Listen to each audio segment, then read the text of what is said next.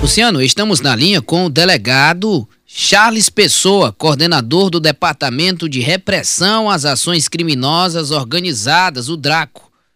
Vamos falar sobre outra operação, mais uma, Luciano, do, do DRACO. E essa operação tem um número sugestivo, é 51.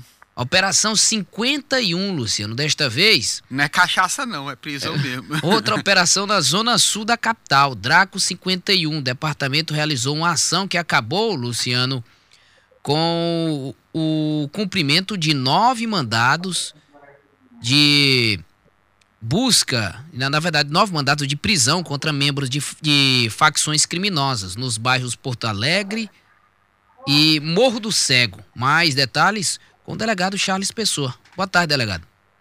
Boa tarde, boa tarde a todos os ouvintes. Pois não, Luciano? É, boa tarde, delegado.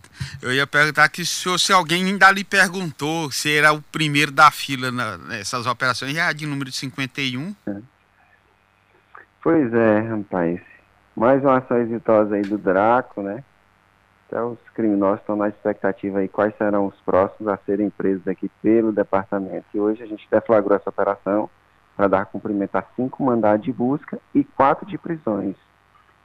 E essa operação ela foi concentrada ali na zona sul de Teresina, justamente atendendo uma determinação do próprio delegado-geral em razão de alguns crimes que aconteceram naquela região. Esses criminosos de hoje já estavam sendo investigados pelo departamento e hoje, graças a esse trabalho que vem sendo desenvolvido aí, é, de forma brilhante, né, por todos que compõem o DRACO, nós conseguimos retirar quatro criminosos de circulação, de, que além de integrarem uma facção criminosa, eles também é, têm envolvimento em diversos outros crimes, como roubos, né, são investigados por homicídios e também pelo tráfico de entorpecente. Então, então todos os mandatos foram cumpridos, né, delegado?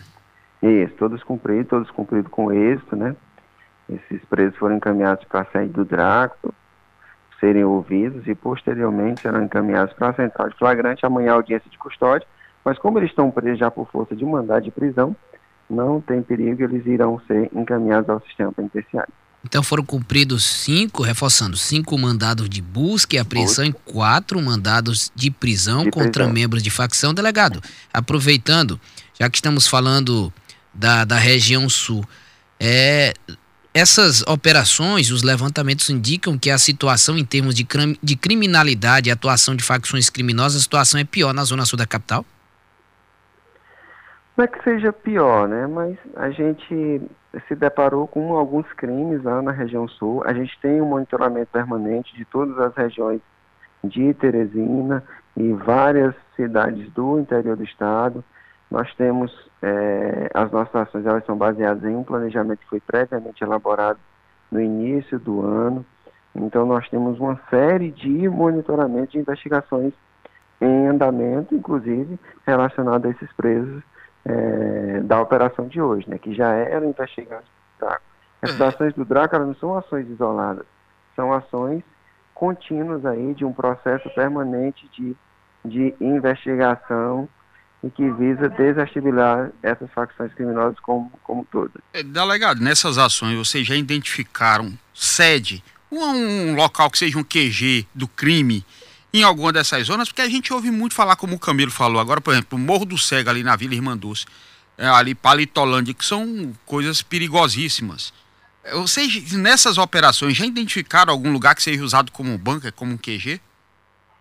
Nós já observamos e identificamos algumas células, né, subnúcleos que eles é, se reuniam em determinados locais que já foram é, desarticulados nessas ações aqui é, por parte do Draco. Exemplo, por exemplo, é, de uma operação lá na Vila Santa Afonso, quando nós constatamos uma célula do Tribunal do Crime, conseguimos desarticular, prender os indivíduos, inclusive a apreensão de muita, várias armas, essas armas foram encaminhadas para a perícia, inclusive foi é, constatado até é, a vinculação de, dessas armas em alguns homicídios aqui na capital. Então são operações que, além de prender o criminoso em si, a gente consegue subsidiar aí até outras unidades e o próprio Poder Judiciário e o Ministério Público na instrução processual para que esses indivíduos sejam também condenados e sentenciados pelas ações praticadas. Delegado, há, há novidade, informações sobre o caso da, da jovem que sumiu após aparecer em um vídeo exibindo armas, comemorando né, em uma festa a morte de um algoz aqui na capital?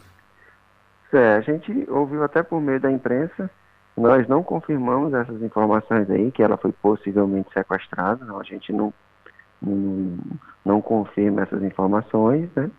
mas é, também não foi é, localizadas aqui pe pela equipe do Draco. Né? E com relação àquele a, a, equipe do SAMU que levou dois tiros aí durante uma ocorrência, durante um atendimento, delegado, aqueles dois meliantes que andavam de moto que dispararam, ou na verdade o objetivo deles era matar o desafeto dele, né? Na verdade atingiu foi a equipe do SAMU. A polícia já tem alguma informação a respeito? Pois é, esse procedimento também está com a gente no Draco, né? Já realizamos diversas diligências. Eu não vou fazer uma exposição aqui da, do resultado das diligências para não atrapalhar ah, claro, esse processo claro. de investigação. Né? Mas estamos apurando também a situação. estamos entrevistando, entrevistando o delegado Charles Pessoa, é, que fala pelo Departamento de Repressões às Ações Criminosas Organizadas, o DRACO, né? É, delegado, outro, outro tema para a gente encerrar a nossa entrevista é, você tem informações, a Polícia Civil já tem informações sobre o responsável pelo disparo de arma de fogo contra um guarda civil municipal, caso que aconteceu na semana passada. O guarda foi atingido em uma tentativa de latrocínio, de acordo com a Polícia Civil. A moto foi apreendida, ele foi preso, né, suspeito, e depois foi liberado, porque é, apesar da moto ter sido é, é, encontrada com ele, é, com manchas de sangue, a perícia ainda seria realizada. Ele foi preso e foi liberado. Liberado, é, então ele foi, ele, ele está sendo investigado ainda e a polícia já conseguiu chegar a uma conclusão sobre se ele é de fato mesmo o autor desse disparo? Esse procedimento não está sob a nossa responsabilidade do Draco, então eu não vou conseguir apresentar aqui muitas informações relacionadas a esse fato, porque não está sendo investigado aqui pelo departamento. Aí, delegado, parece que esse pessoal está procurando se armar, né? Já estão assaltando aí guarda civil, policial militar, policial civil, que já foram alvos de tentativa de assalto em que eles roubam as armas. Há uma ação nesse sentido? A polícia está vendo isso? A gente está fazendo monitoramento, esses criminosos realmente eles buscam é, ter acesso a essas armas, até para que eles utilizem práticas delituosas, mas a gente está monitorando e a gente assegura para a sociedade piauiense que eles não terão vez aqui no estado do Piauí, serão totalmente desarticulados, foi para isso que o DRAC foi criado e é, com certeza nós iremos intensificar ainda mais as nossas ações e eles não terão é, manhãs sossegadas aqui nem na capital, nem no interior do estado. Delegado, um questionamento do, de um ouvinte, viu? Luciano Alexandre Leite interagiu aqui através do WhatsApp. Ele pergunta se você tem informações sobre um policial militar baleado hoje na rua Davi Caldas com a rua Amazonas. Se há informações, o, se há informações sobre o assunto militar, de acordo com Alexandre, é do Maranhão.